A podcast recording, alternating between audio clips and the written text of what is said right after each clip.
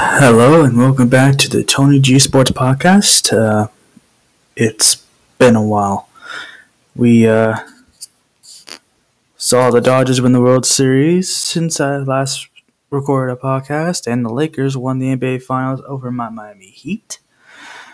Uh, sadly, but you know it is. Congrats to LA. But now we got some interesting stuff coming around. We have the NBA draft coming up big trades happening in the NBA, as well as some NFL big games happening over the week weekend.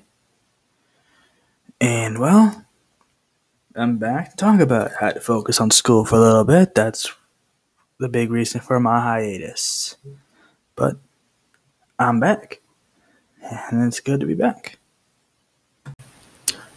All right, kick off this first episode in a while. We're going to talk about well Let's talk about these big NBA trades that went down over the past few weeks.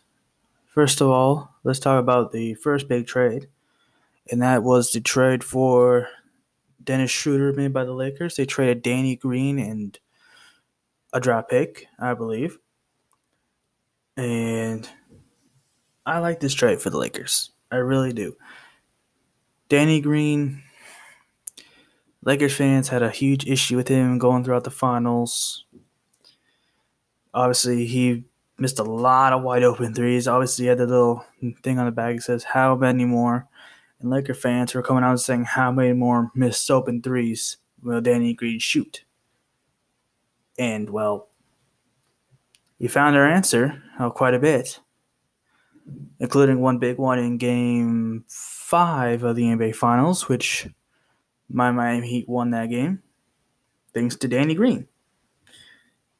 But Danny Green definitely was not worth the contract he got. Fit like was it thirty two year, thirty mil, something like that.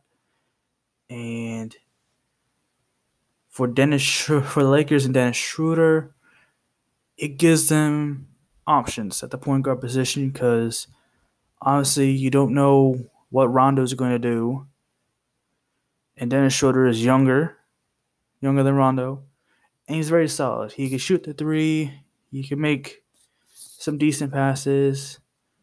And you saw what he did on, on OKC. He probably had one of his better seasons playing alongside Chris Paul and Shai Gilgeous Alexander. And it's gonna be, and we'll see, man. We'll see with that trade. And well, that's another big trade that went down. Was speaking of Chris Paul, Chris Paul got traded to the Phoenix Suns, and it was a big haul for the Thunder. They got some draft picks out of that, as well as they also got solid players like Ricky Rubio and Kelly Oubre, who is still very young. I'm pretty sure he's only in his like mid twenties, and He's only going to get better. He's fearless. He can shoot somewhat. He's athletic. He'll grow into that young core that the Thunder are trying to build. The Thunder, I swear, are going to have like the entire 2021 draft, draft at this point all in themselves if they just keep getting assets like this. Sam Presti is amazing at his job. And for the Suns, well, this trade accomplishes two things. One, it gets you a star point guard that you have been missing for a while. No offense to Ricky Rubio, but it gives you your best point guard since what? Steve Nash? And it also makes Devin Booker happy. As you know, Suns the Suns and Suns fans are afraid that Devin Booker could possibly leave.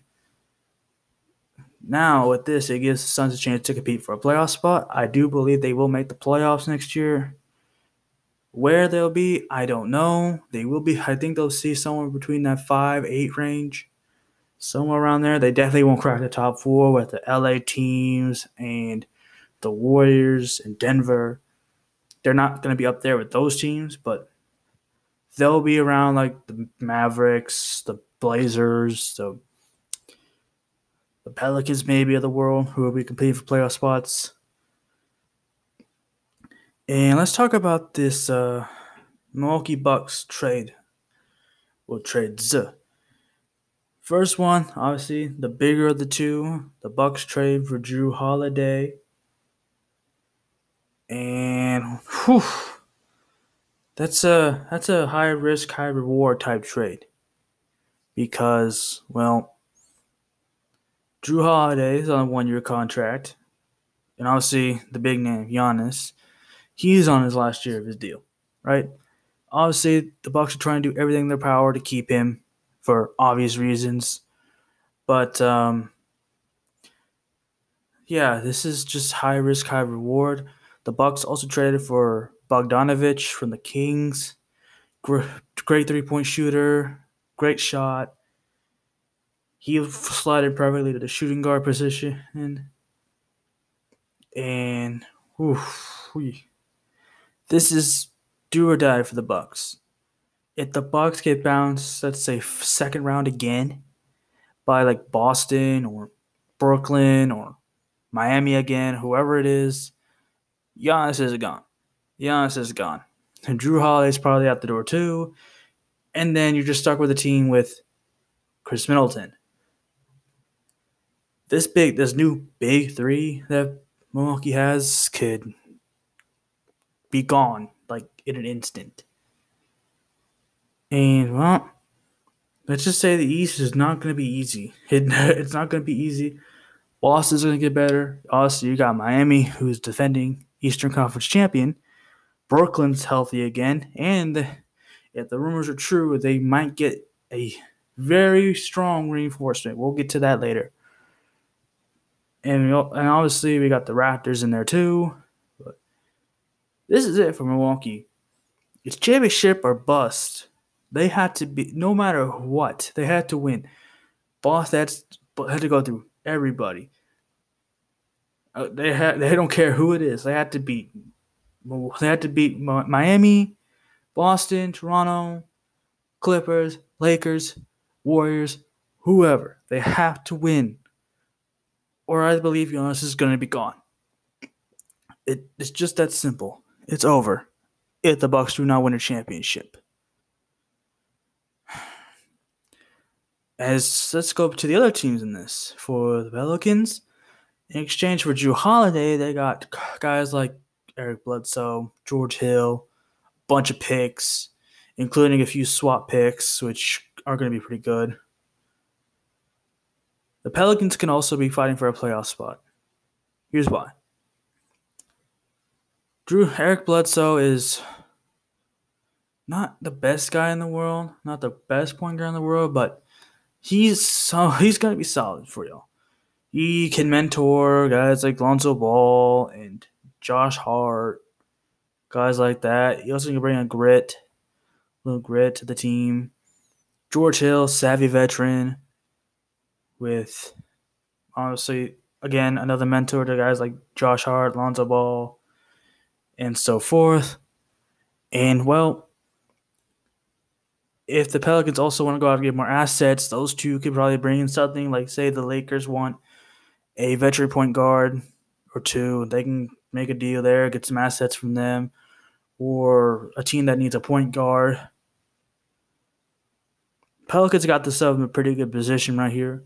They're going to be scary for a while. They got assets now to play with. Pause, but the future's bright in New Orleans. Milwaukee, y'all better hope this works. If this doesn't work, it, it's a GG. You're going back to irrelevancy. Because if Giannis leaves and Jrue Holiday don't come back, y'all know Khris Middleton can't carry a team. He's solid. He's an all-star, but he ain't carrying nothing.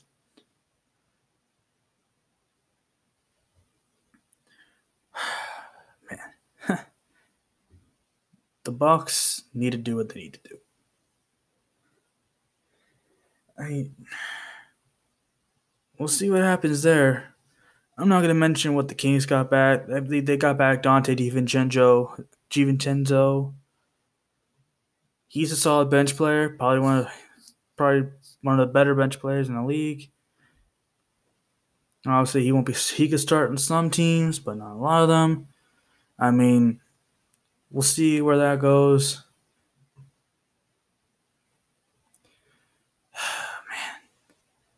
Man, Milwaukee, you better hope this works, dude.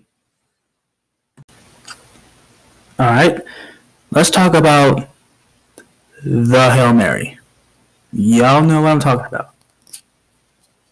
Cardinals and Bills. At the last second, I thought that was a GG. And Kyler Murray throws up a prayer. Hopkins makes a spectacular catch over, what was it, three, four Bills defenders? Looking like Randy Moss out there. Now, if you want to talk about mossed, that is the definition of getting mossed. That was unbelievable. Like it wasn't that long ago in that game. Bills drove all the way down the field. Stefon Diggs made a spectacular play in the end zone in his own right to take the lead. I thought the game was over. I believe the ESPN win percentage was like at a 98% for the Bills, 99% for the Bills. And then that happened. Just, oh, man. That was one hell of a play by a great wide receiver, the best wide receiver in the game. I'm sorry. He is the best. And Houston fans, I'm sorry. Texans fans, I'm sorry. Deshaun Watson, I'm sorry. City of Houston, I'm sorry that you guys had Bill O'Brien. Uh, that was just. Oh my god. What was Bill O'Brien thinking? I washed up running back and not even a first round pick. Jesus Christ. Ugh. Well, it is what it is now. That miracle hell now has the Arizona Cardinals sitting in first or second place in an NFC West. I believe they're in first. It is just wow. Imagine what would have happened if the Cardinals did not win that game. This would have made their Thursday night game against Seattle a lot. Well, it's still going to be huge, but it's going to make it even huge, larger than it is. Now the Cardinals have a chance on Thursday to pretty much put Seattle away, get get them out of the way.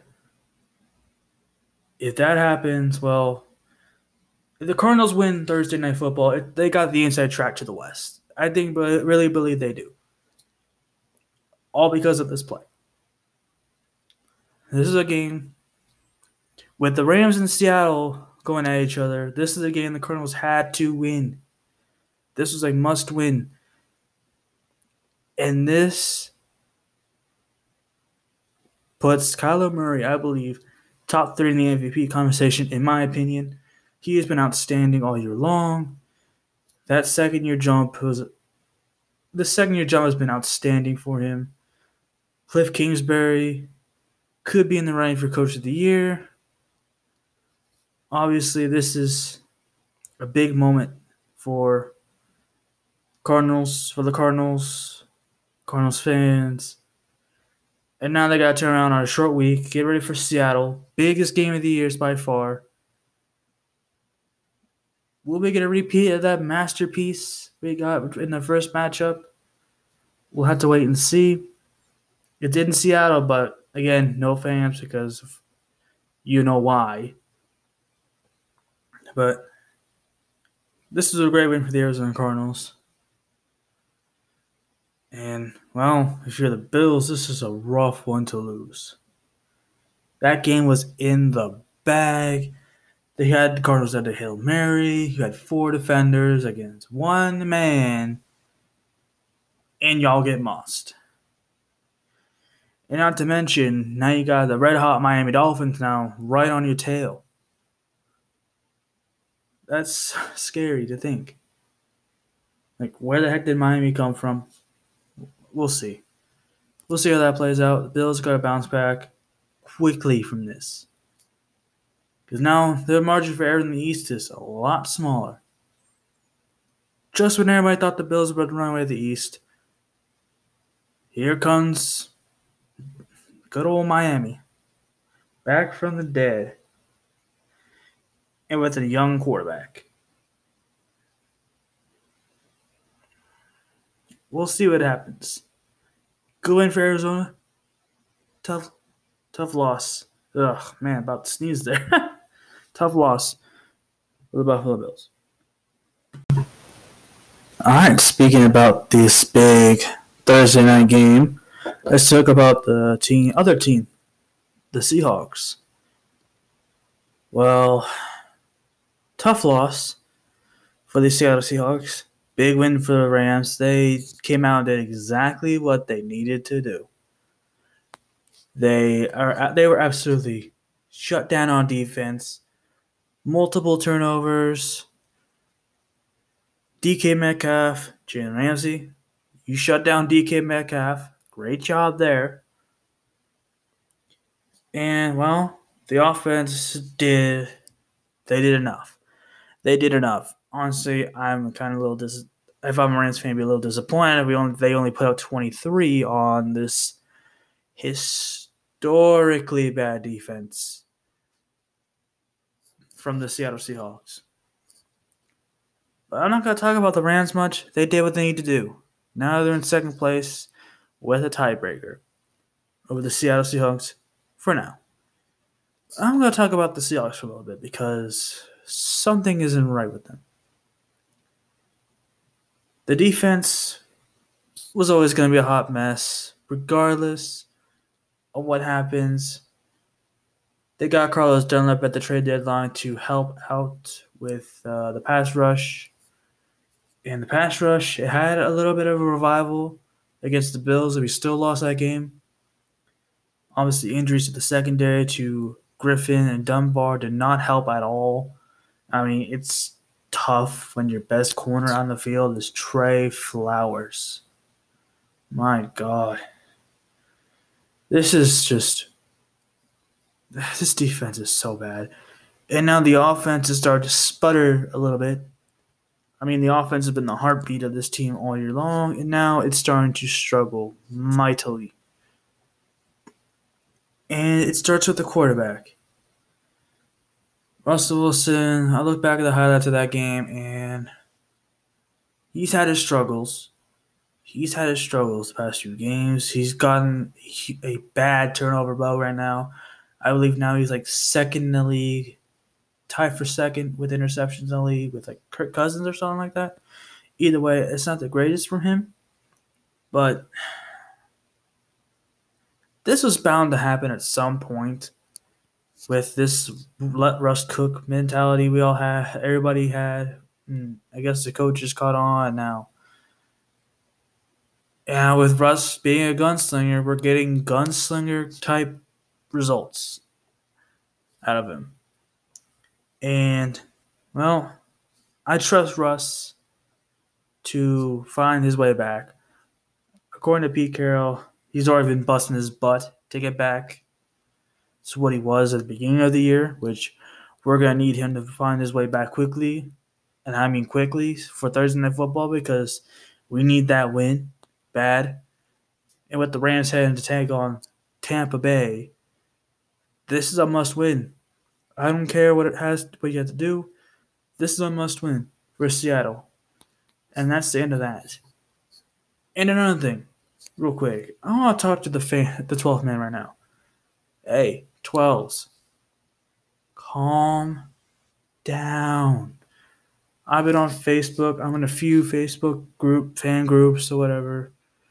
And some of the things you guys are saying are wild. And I mean wild. I mean, I think I even saw one post where someone said, bench Russ, start Geno on Thursday Night Football. Are you mad? like, Jesus. Start Geno Smith. Are you serious? Geno's a solid backup, but good lord, unless you really want to see what a blowout loss looks like, unless you want to go back to the Jim Mora era for a game, I wouldn't recommend it. Yes, Russell's struggling. It happens. It freaking happens. And you guys at, were calling for Russ to let it air out. Let him be a gunslinger. You're getting what you asked for. Gunslingers throw picks time and time again. It happens. Look at Brett Favre's career. Jesus. It's just sad to see how we, the Seahawks started the season undefeated, and now we're struggling. We're hitting our freaking bump in the road. All of a sudden, y'all panicking. Y'all calling for heads. You're calling for jobs. I mean, I understand Ken Norton's not the best off defensive coordinator in the world. Personally, that's the one thing we agree on. Ken Norton should go. But you can't be calling for the head of Pete Carroll, Russell Wilson. They're doing their job. They're doing the best they can with what they got. Yes, uh, Russell Wilson had a couple bad throws. The one throw he tried to make to Dissly for his first interception of the game. That was bad. I'll give you all that one. That one was bad. But what choice does he have? He has to try to make plays. He has no running game. None. We can't have a balanced offense if we have no run game.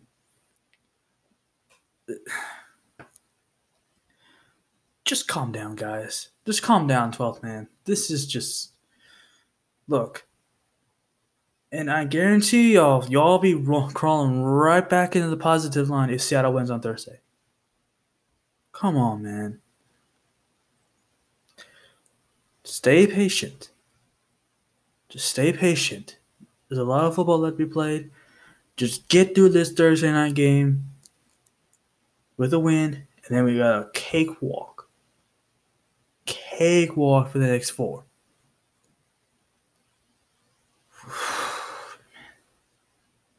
I hate to be saying that, man.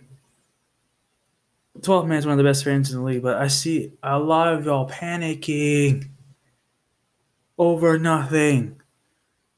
Team struggle, players struggle. At the end of the day, the great players like Russell Wilson find a way to turn it around. He'll be fine. He'll be cooking again. But oh my God, I heard we're gonna get Chris Carson back for Thursday Night Football. So they we got our sous chef back. We got our line cook back. He's gonna have some help. The running game will return soon. Big game on Thursday. These are the games Russell Wilson is made for. And remember, Russell Wilson is a god on prime time. Yeah, I didn't show last prime time, but he'll bounce back. He'll win. There's I guarantee you. I guarantee you Russell Wilson will have a great game on Thursday. And that's all I'm going to say about that. Seattle is going to find a way. They'll win. I hope. You gotta believe. And y'all need to calm down. Let's talk about another team, shall we? Let's go to the team that a lot of Seahawks fans or Cardinals fans will be asking for a lot of help from. A lot of help from next week. And God, I hate, I hate to have to rely on Tom Brady to help us out. But us, Seahawks fans, Cardinals fans, regardless who wins on Thursday, we're all hoping Tom Brady can do us a solid. Tampa Bay, they looked pretty good last week against Carolina, and they definitely bounced back. Get for a tough loss they had against the Saints, who are going through a little bit of an issue. I'll get that bit to get to that in a minute. But we have to hopefully have Tom Brady play well again against this Rams team. It was a solid defense. I mean, good lord, this is going to be interesting. That Tampa Bay match against the Rams could be interesting. Who does Jalen Ramsey follow? Does he follow Mike Evans? Does he follow Godwin? Does he follow AB? Hey, oh my lord, jeez. That should be a fun game, but let's talk about this game between Tampa Bay and Carolina. Tom Brady looked outstanding. The running game, thank God for Tampa Bay fans that it returned. I still don't know why they abandoned it in the first place against the Saints. I mean, Ronald Jones looked good today. Busted off a night. Well, not today, but on Sunday. He busted off a 98 yard run, longest in franchise history. Good for him. And that defense really.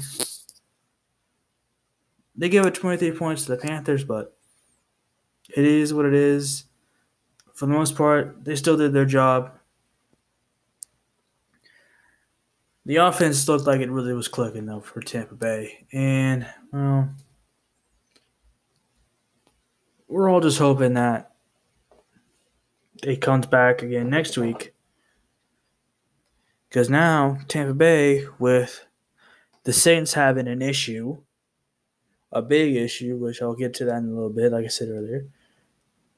This is Tampa Bay's chance to take the South. They don't have any more excuses. This game against the Rams, I believe, will define the Buccaneers season because this is probably the best team they're going to play down the stretch. We'll see. We will have to wait and see. Seahawks fans, Cardinals fans, we know we don't want to do this, but gotta root for Tom this week, man. It's not gonna be pretty, but it's something we're gonna have to do.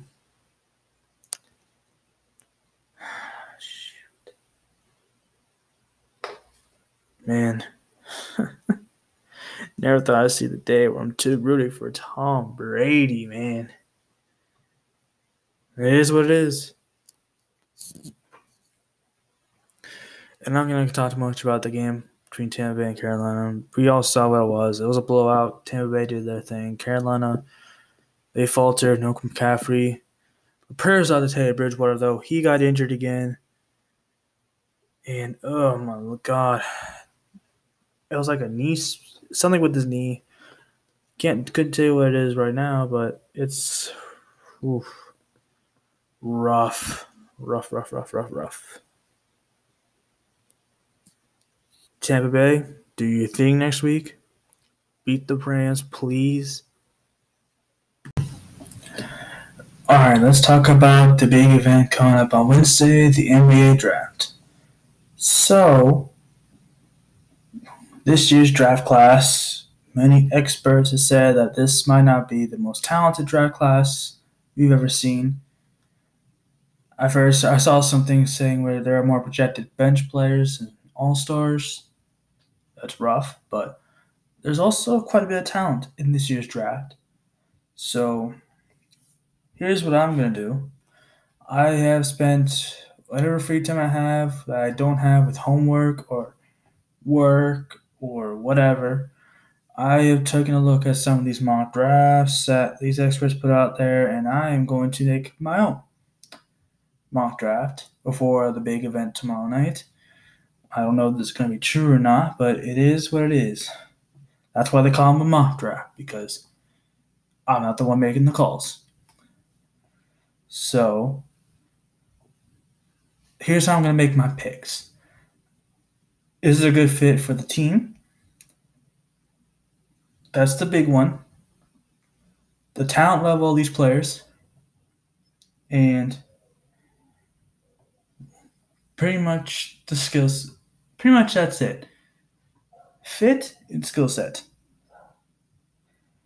And for the Minnesota Timberwolves, the first pick of the NBA draft, a lot of people are saying LaMelo Ball I personally think they should go with Anthony Edwards, shooting guard, Georgia.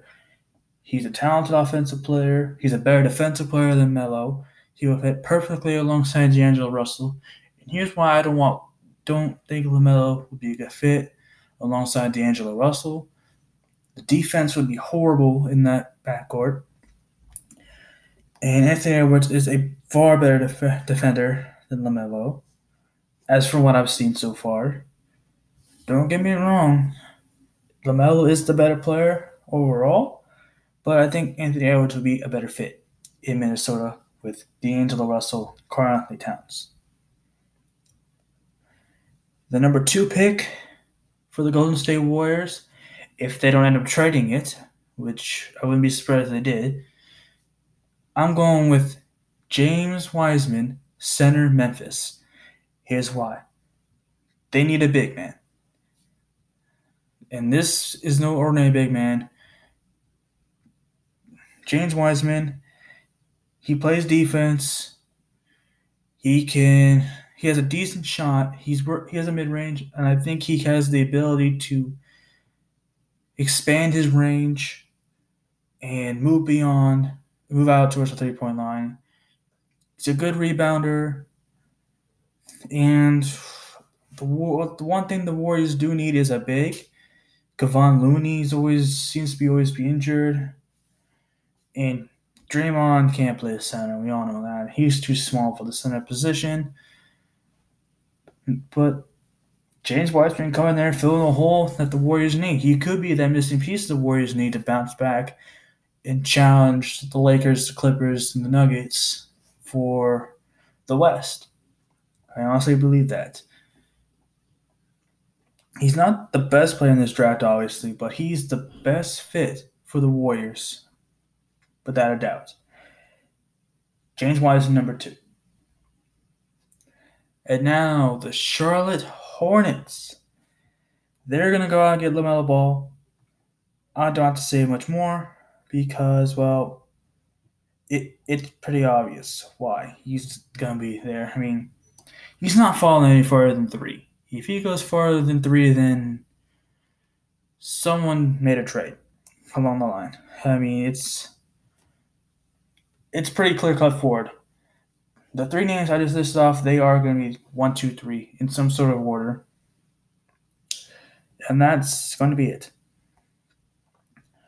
Okay, now on to the Chicago Bulls. Okay, so with the fourth pick in the NBA draft, I think that they're going to go with the forward Deni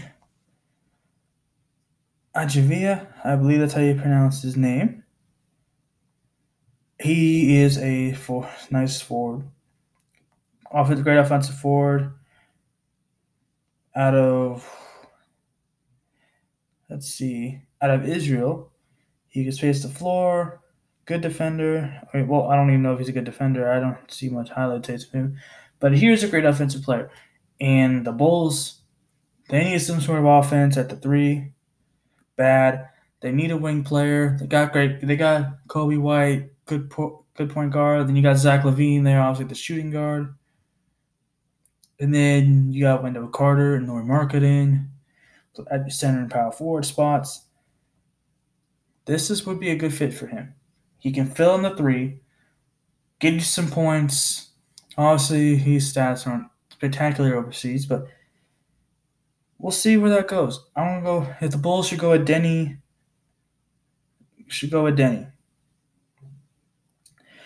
All right. And for the fifth pick in the draft, I believe it's Cleveland. It is Cleveland. And I think they should go with Obi Toppin for good, pretty good reasons. One, he's athletic, he's an athletic forward that they really need. The, the Cavs do not need another guard. They just drafted two point guards in the previous two drafts. They'd be stupid to draft another one. And, well, like I said earlier, he is athletic. He, I think he's a pretty good defender. I'm not 100% sure, but I believe he's a decent defender. His jumper is iffy, I heard. Of course, from other effort, efforts I heard, he's um, he has a decent mid range game, but he's sort of a project, I believe. He definitely will get better as time goes by. That can also make it interesting of how they deal with Kevin Love down the line. All right, now moving on to the sixth pick in the NBA draft, which I believe it belongs to Atlanta. Yes, it is Atlanta. And the Atlanta Hawks, with their pick, they are going to go with, I believe they're going to go with shooting, shooting guard or point guard, wherever I play. Tyrese, uh, hold on a minute. I don't think that's his name.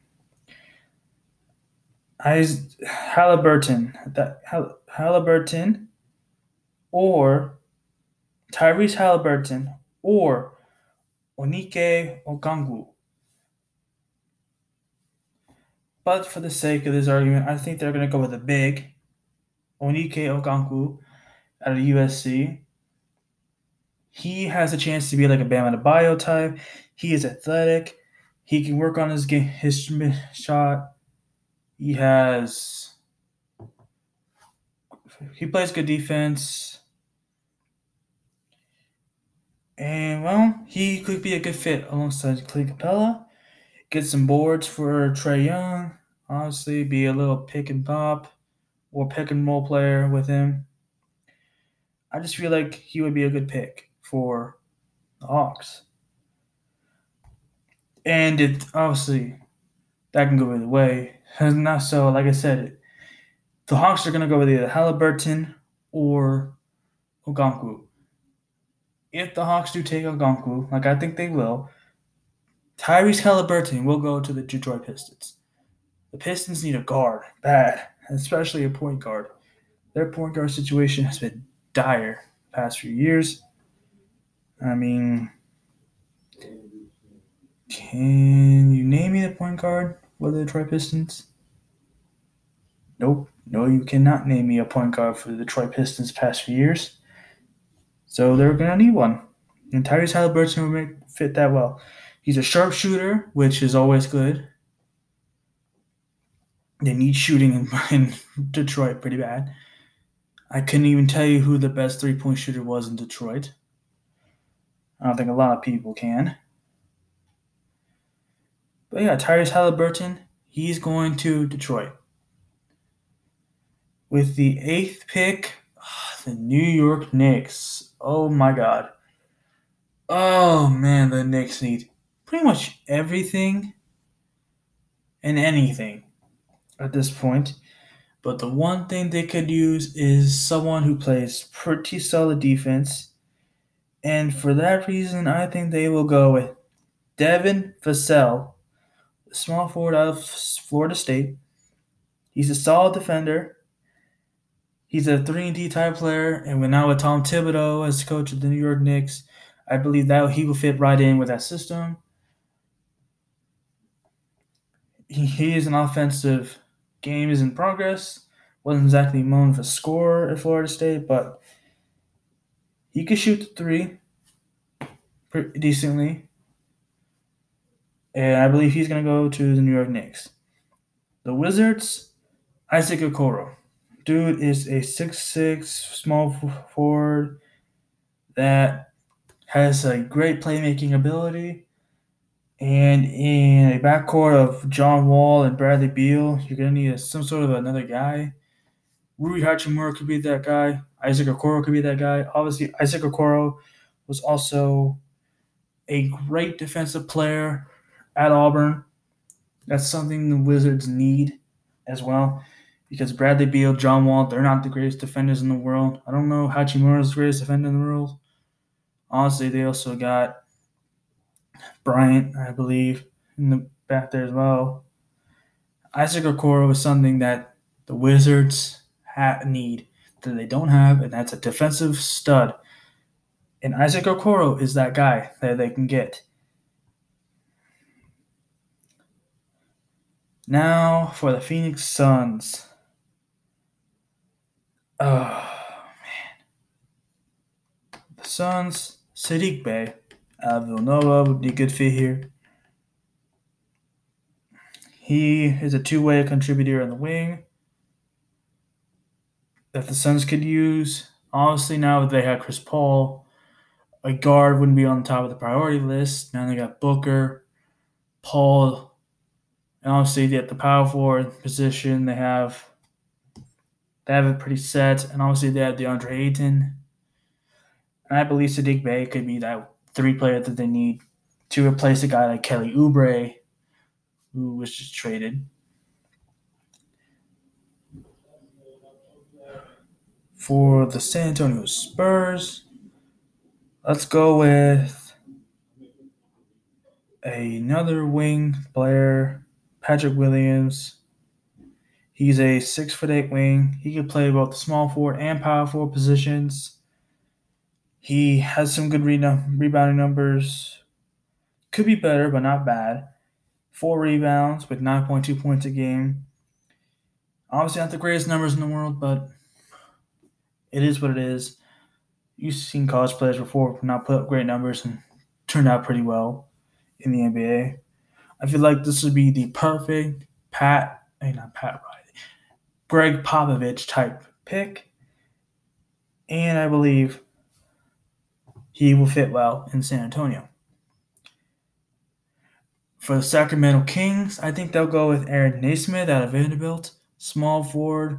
Obviously, they just traded Bogdanovich to the Bucks, so they need some shooting. So why not get yourself another shooter at the small forward position, younger? And I've, I've heard some good things about him. I hear he can really shoot the rock. I can't find his numbers anywhere, but he will he will just slide in and fill in Bogdanovich's role for the Kings. The Pelicans. Mm. Mm-mm-mm. Let's see here. If I were the Pelicans, what would I do? I would pick a guy who can be a younger version of a Jrue Holiday who just got traded.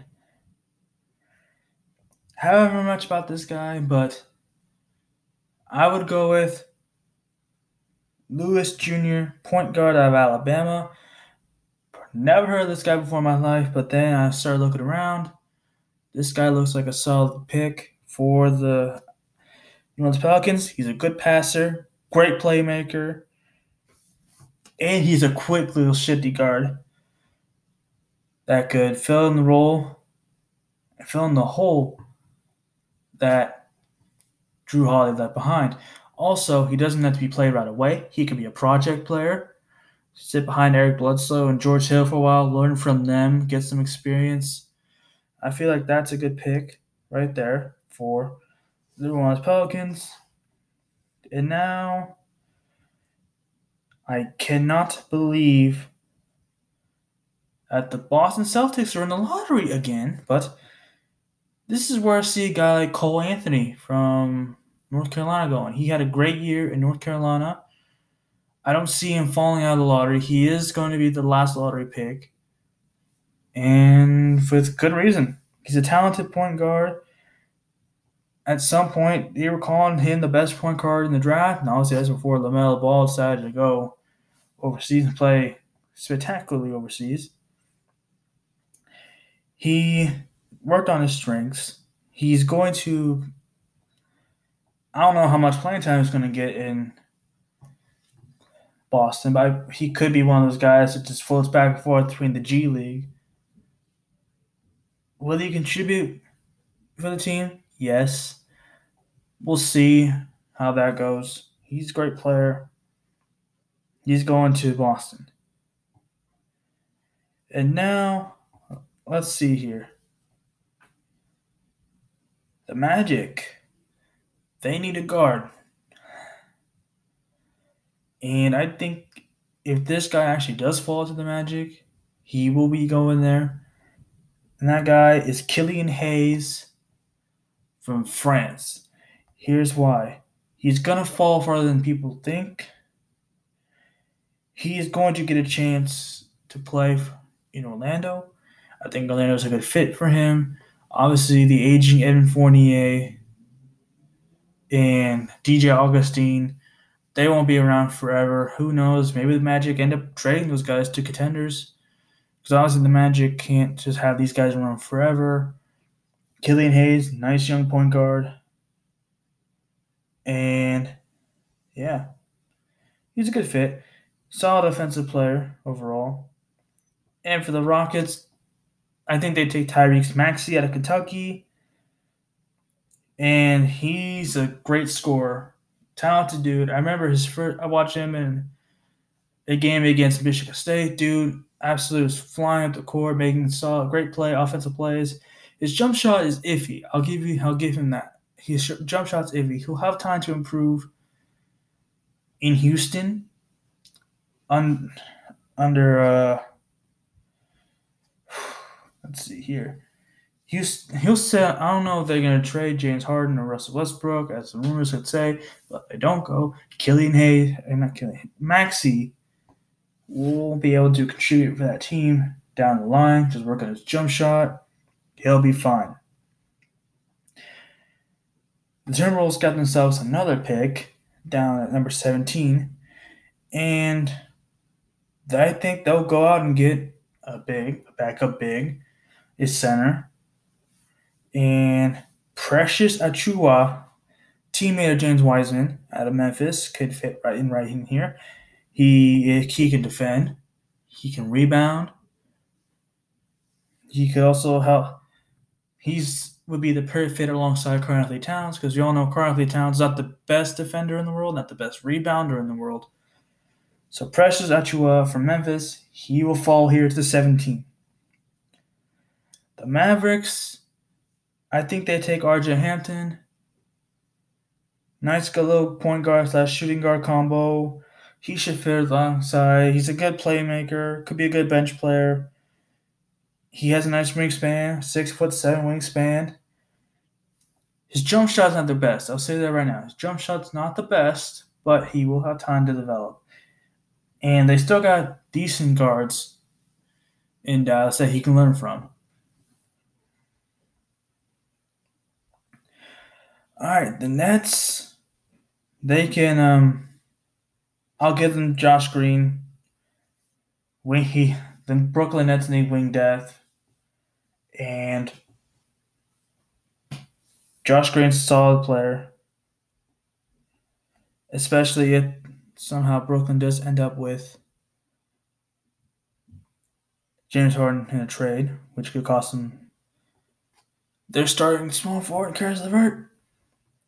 All right. The next few picks, I don't think people really care about. That's really where the talent is. Let's see, Miami. Let's give them Jalen Smith, power forward center. They need a big.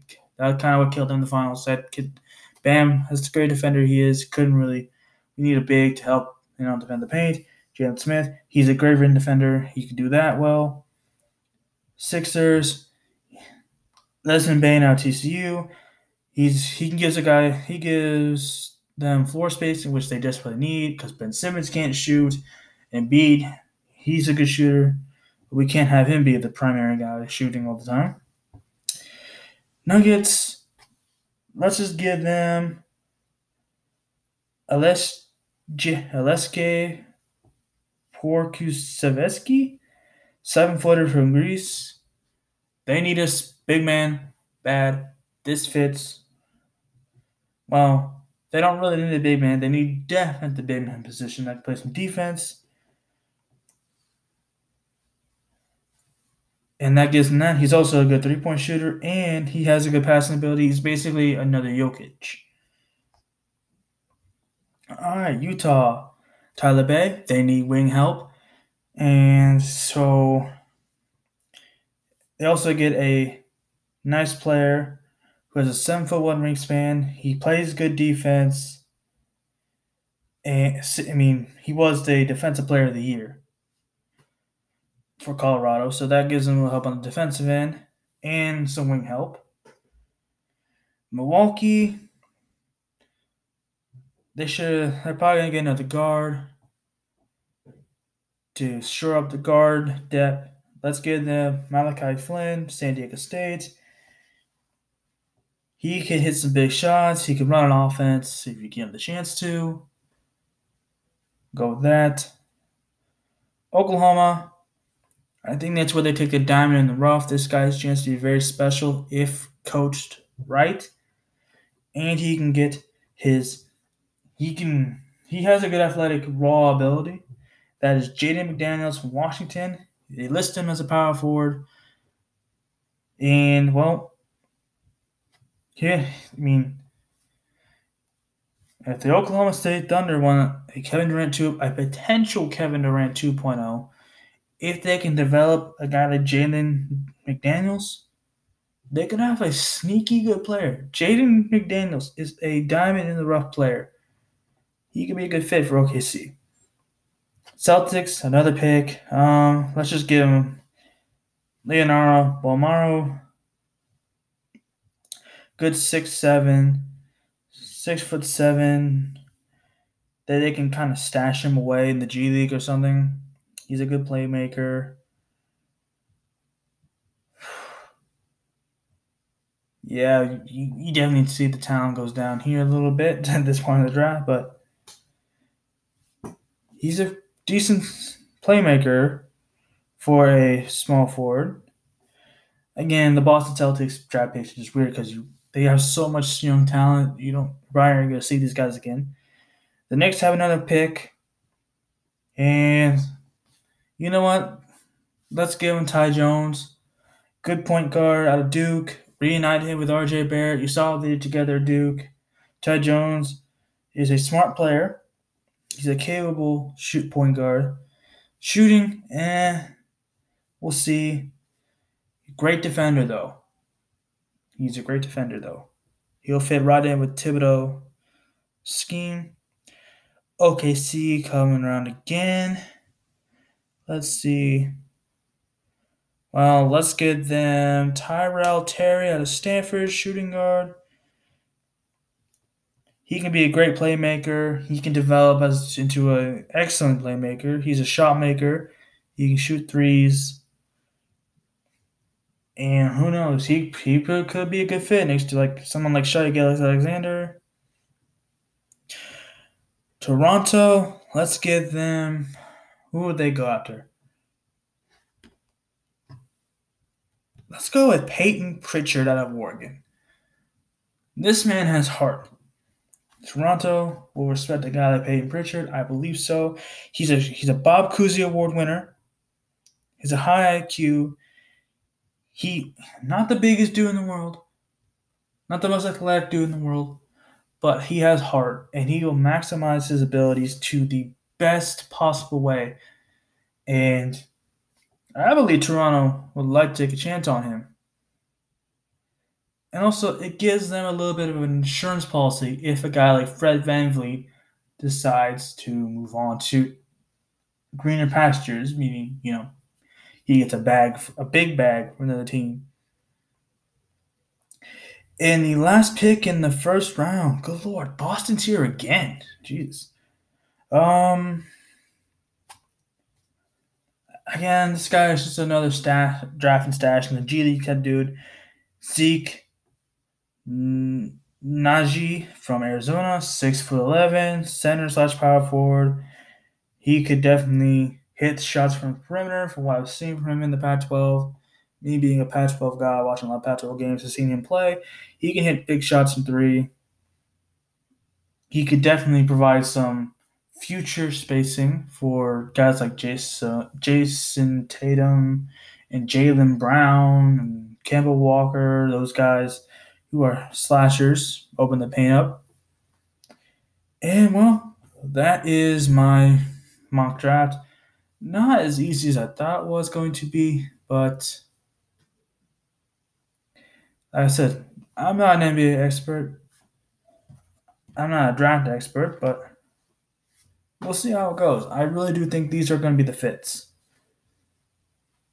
These are really, I think these are the best fits, best players possible for these teams. Like I said, many experts don't believe this is the most talented draft. I do think there's some talent in here. And we'll see where it goes. NBA draft tomorrow night should be interesting. Unfortunately, I won't be able to watch it. I got work to do. Gotta make that money somehow, right?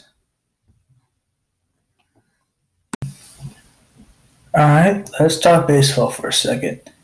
The Marlins hired a new general manager, and it was a historic hire. They hired Kim, I can't pronounce the last name, Kim and G. I don't know how to pronounce that, but I will know her. I will pronounce that name some point in the future. I will work on that. But this is a ground a groundbreaking moment in sports. This breaks a gender barrier that has stood for a very long time. And I think that's a good hire too, because not only is it historic hire, but she's qualified for this job. She is actually very qualified. I look back at her resume. She was the assistant general manager for the Yankees when they made their many World Series runs during the early to, late 90s, early 2000s. She was there for that. Derek Jeter knows her very well, so this hire probably was well, very easy for him to make. She's been around. She's been on a few teams. She's interned with the Dodgers, honestly assistant general manager with the Yankees. She knows what she's doing. And it's going to be interesting to see what she can do. Now, can she be the one that turns the Marlins around? Hell, that'd be great. Obviously, the Marlins made the playoffs last year, but can she take them to the, help bring them to the next level? Obviously, I think she can. Obviously, Derek Jeter thinks she can. But other than baseball, this opens the door to many, many, many, many women across America in this sport. Because, well, man, it's groundbreaking. I mean,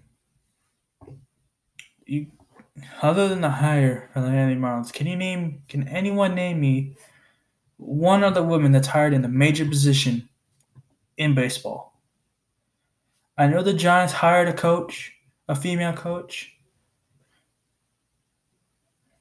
That's the only other person I can think, only woman I can think of in sports. And I honestly believe I'm taking a sports management class courses here at college, and I see a lot of women that want to take have the same same position that Kim is in now, and this opens the door. I really believe this does open the door, and we'll see how she does. We'll have to wait and see. I think she's going to be great. She has the resume. She's helped build great teams before, and I believe that she can do it again. Can she lead Miami to the promised land? And if she helps Ben build the team that helps turn around the Miami Marlins, she will be going down in history. Because Miami has been bad for a while. They made the playoffs last year, but can she bring them back to the top? Bring them back to the 2003 days. We'll wait and see. Good hire, historic hire. I wish her nothing but the best of luck.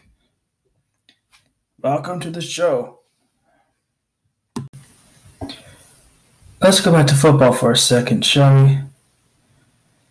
And let's talk about Uh, I don't want to talk about this division, but let's talk about the NFC East and let's talk about the Eagles and the Giants game. And Philly, Philly, oh no, Philly. Come on, Philly. The Giants, man. And we'll talk about this for a second. This division is sad. And let's just talk about. I'm going to name off a couple teams that are near the bottom of their own division or hovering around 500 that could be winning the NFC East right now. San Francisco 49ers, the Patriots, the Bears, the Vikings.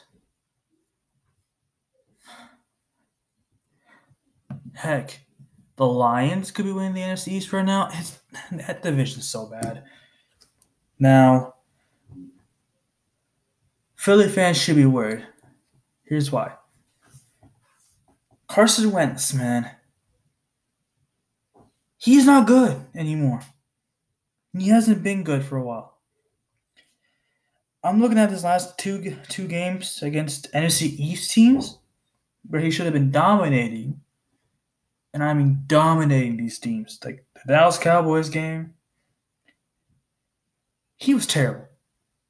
Threw for 123 yards against that defense. had a quarterback rating of 61. Ben DiNucci was going toe to toe with him. In this last game against the Giants, 208 yards with a quarterback rating of a 72. He didn't even throw a touchdown that game, man. And that's something is one of his worst performances. He's had even worse performances than that. I go all the way back to the Rams game back in September. He had a rating of 56 and a half with two interceptions. I don't know who's going to come out of the East, but whoever it is, I mean, my God, we're going to have a 5 6 win team coming out of the East and going to the playoffs. That's sad. That is very sad. I mean, I mean, in my mind, the two biggest, the two easiest two biggest playoff spots to have this year in the NFC are the one and the five seed. Because if you get the one seed, you get a bye, and if you get the five seed, you get to play the East. That's just how it is this year. Philly fans, you starting to be worried. It's not looking great for y'all. I mean, my God. It's just bad for y'all this year, man. Carson Wentz is not playing well. Got outplayed by guys like Daniel Jones got matched blow for blow by guys like Ben DiNucci this year. It's just been bad for him. It's not good. It's not good at all. He's fallen off hard. I mean, here's his whole season stats. He went here and he's thrown for 2,091 yards so far. He has a quarterback rating of a 73. Not good. Not bad, but not good. And he has thrown 12 picks to 12 touchdowns. He literally has a quarterback a, a touchdown interception ratio of one for one. For every touchdown he throws, he throws a pick. That's not good. Philly fans, start panicking. It's getting pretty bad. And whew, if y'all do make the playoffs, it's not going to be good. I mean, whoever wins the East is screwed because you're trash, but you will get a top, you won't even get a top 10 pick, top 15 pick. You'll be in the 20s.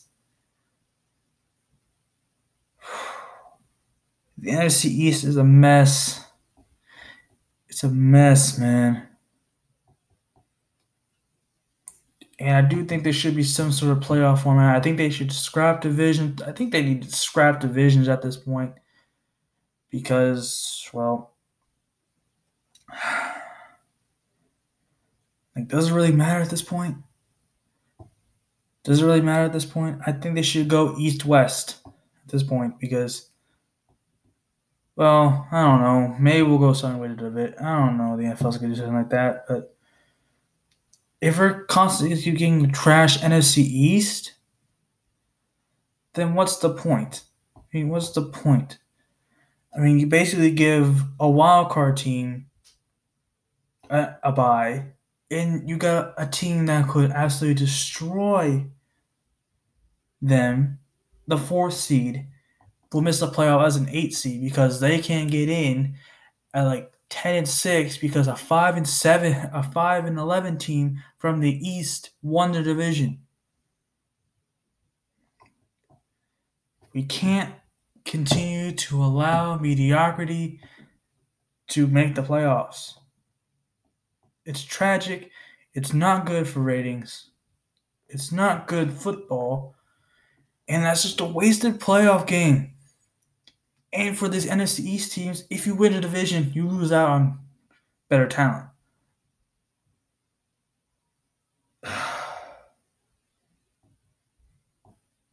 It's sad, man.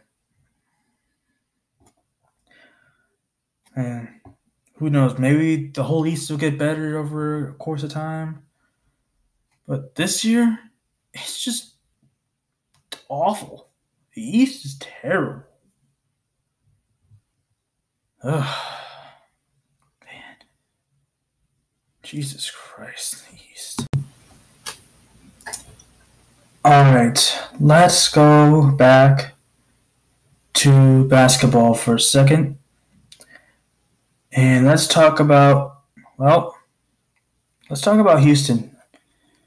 Because Houston, y'all got a problem. And it's a big problem. And the big problem is Harden and Westbrook. They want out. Obviously, a few days ago, there was this whole thing about report about how Westbrook and Harden were concerned about the future of the Rockets because obviously, who knows what the hell the Rockets are doing right now. And then at first, it was Westbrook. He demanded a trade and Harden was committed to stay, blah blah blah, and now it's now they're both went out.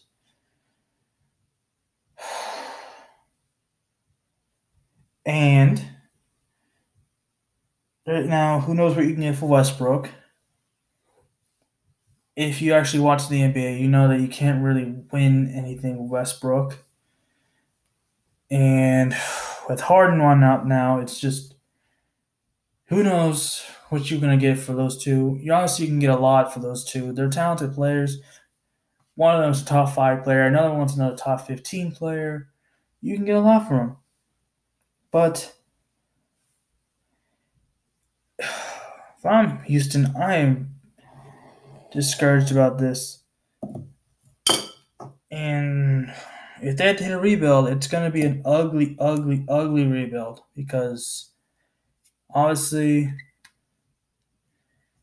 you gave up some a lot of picks. You have like no picks, I believe, for the next few years. And well, you got one pick this year. I mean, you can get more picks from these two, but not looking good for this for the Houston Rockets. It's really not. And I'm, there's even have a report saying that if Houston can't trade Westbrook and Harden, they'll be happy to go along with them, even if they aren't happy. The chemistry of the team is going to be way low, way low, and it could get ugly for the Houston Rockets. Now let's talk about Westbrook for a second. Last time I heard Westbrook, you know, so far I heard that the Rockets and the Charlotte Hornets are in discussions for him. That could be interesting.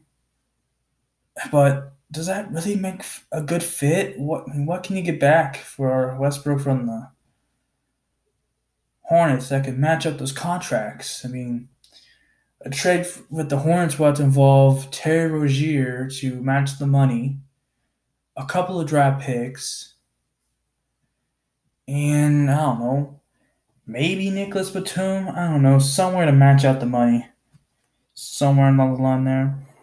And now, I mean, Westbrook's gonna be really hard to trade. Not the greatest shooter in the world, and defense is lacking, but he's still young, decent, fairly young, and he still has some athletic ability left in the tank. And now let's talk about the big prize. James Harden. Right now, the rumors is that he wants to either go to Brooklyn or Philly. If he goes to Brooklyn, it's going to cost the Nets Caris LeVert, Spencer Dinwiddie, and probably some other young player that I haven't heard of. And the balance of the NBA in the East is basically done. If they can find a fit for Brooklyn. If James Harden goes to Brooklyn alongside Kevin Durant, Kyrie Irving, that would be interesting. But what really happens there? Can Kyrie, I mean, honestly, all three of them want the ball. James Harden, ball dominant guard. Westbrook, ball dominant guard. And of course, Durant's Durant. I mean, I don't see how this would fit chemistry wise. I know Westbrook, uh, not Westbrook, but Durant Harden had their time together in OKC. They went to the finals together. But for that to work, I think Kyrie Irving will kind of have to become a true point guard. Obviously, he'll get still get his buckets, but he's got to share the rock a little more. He's gonna have to be more more of like a, I guess a Steve Nash type role. I guess a great passer, distribute the ball, be a floor general, yada yada. I see. I honestly think that's like the only way that actually really works. I mean, for something, I mean, for James Harden to turn down, and that's another thing too. James Harden just turned down a, a contract extension to become the first fifty million dollar a year player. Fifty million dollars a year is a lot of freaking money, man. He turned that down and said, "I want out."